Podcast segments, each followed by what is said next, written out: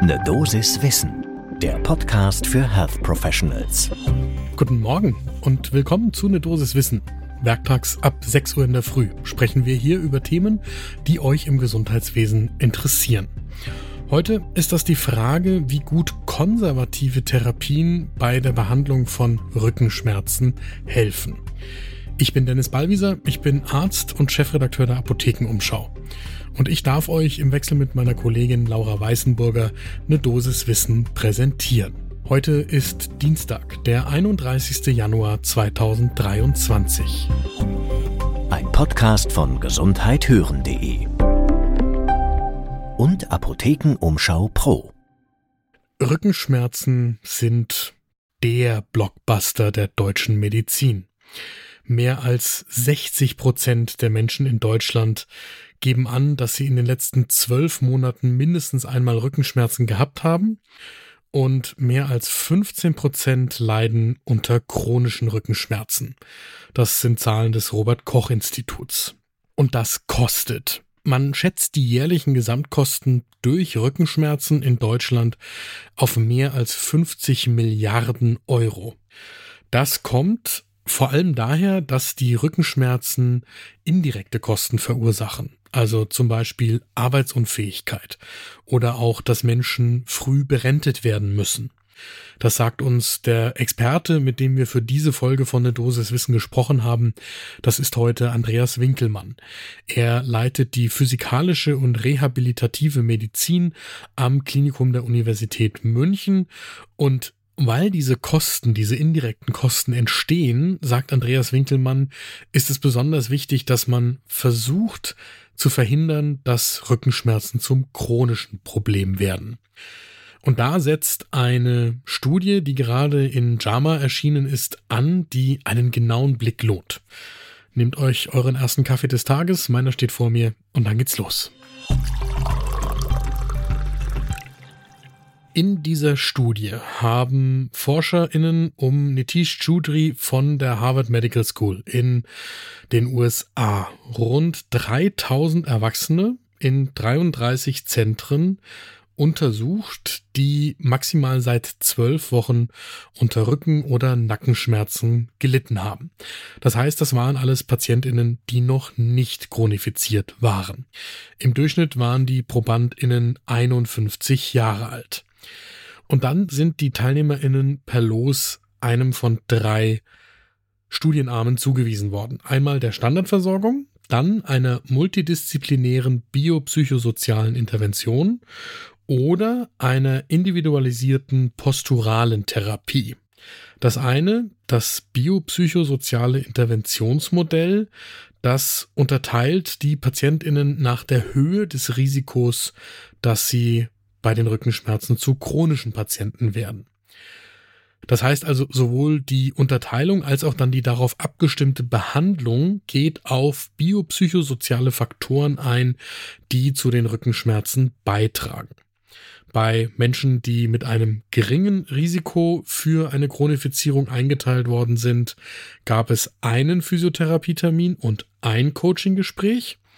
Und bei PatientInnen mit einem höheren Risiko für eine Chronifizierung ging es um drei Physiotherapietermine und drei Coachinggespräche und zusätzlich noch eine Videokonsultation. Der zweite Interventionsarm, diese posturale Therapie, umfasste acht wöchentliche Sitzungen, die sich auf die Neuausrichtung der Körperhaltung konzentriert haben. Diese Therapie, die betont auch die Selbstwirksamkeit und das Selbstmanagement. Da werden dann tägliche Übungen trainiert, die die Haltung verbessern sollen und die Koordination und das muskuläre Gleichgewicht schulen sollen. Andreas Winkelmann schildert uns das auch durchaus als relevant für die Behandlung von Rückenschmerzpatientinnen, weil man schon zu Beginn die Gefahren einer Chronifizierung beachten sollte und da gehören die psychosozialen Faktoren dazu. Das heißt, man muss an Depressionen, Ängste oder Stress am Arbeitsplatz denken. Das alles können Faktoren für die Chronifizierung sein. Gleichzeitig ist das ein Teufelskreis, weil Patientinnen mit solchen Rahmenbedingungen stärker leiden und meistens auch weniger aktiv sind. Und dabei sollen ja Patientinnen auch mit Rückenschmerzen aktiv bleiben oder werden. Und damit zu den Ergebnissen in der Studie. Wir haben die natürlich für euch in den Shownotes verlinkt. Nach drei Monaten konnte man in beiden Interventionsgruppen eine Verbesserung bei einem Disability Index, der Oswestry Disability Index, feststellen. Im Vergleich zur üblichen Versorgung bei der biopsychosozialen Behandlung ein Rückgang um knapp sechs Punkte auf einer Skala von 0 bis 100 und mit der individualisierten posturalen Therapie ein Rückgang um gut vier Punkte auf dieser Skala bis 100. Auch nach zwölf Monaten waren diese Indexwerte signifikant niedriger als in der Nicht-Interventionsgruppe. Dabei waren die Kosten für die biopsychosoziale Intervention niedriger als die Standardversorgung, also günstiger. Und insgesamt war das auch der günstigste Ansatz über alle drei Studienarme. Allerdings muss man sagen, dass die Gesamteffekte beider Behandlungen eher klein gewesen sind. Wir haben Andreas Winkelmann vor dem Hintergrund dieser Studie einmal um seine Einschätzung für die Bedeutung des biopsychosozialen Modells für die Rückenschmerzen gebeten. Und er sagt uns, das ist ganz klar auch in Deutschland ein relevantes Thema. Gerade wird die aktuelle nationale Versorgungsleitlinie Kreuzschmerzen überarbeitet und auch da sind sich die Expertinnen einig, dass die biopsychosozialen Faktoren in dieses Behandlungskonzept immer mit einfließen sollten. Und Andreas Winkelmann berichtet uns auch von eigenen Studien, die ebenfalls langfristig, also nach über zwölf Monaten anhaltende moderate Effekte eines biopsychosozialen Rehabilitationsprogrammes nachweisen konnten.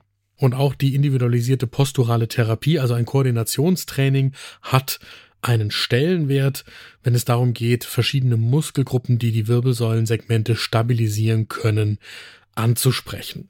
Das heißt, mein Fazit aus der heutigen Folge ist, dass wir bei Rückenschmerzen immer an die Chronifizierungsgefahr denken müssen und nicht vergessen dürfen, dass biopsychosoziale Einflussfaktoren eine relevante Rolle dafür spielen. Das war eine Dosis Wissen für heute. Die nächste Folge gibt's morgen ab 6 Uhr in der Früh, überall, wo ihr Podcasts hört. Und wenn euch diese Folge gefallen hat, dann leitet sie doch jetzt gleich weiter an eine Kollegin oder einen Kollegen, die auch gerne gut informiert in den Tag starten. Ein Podcast von gesundheithören.de und Apothekenumschau Pro.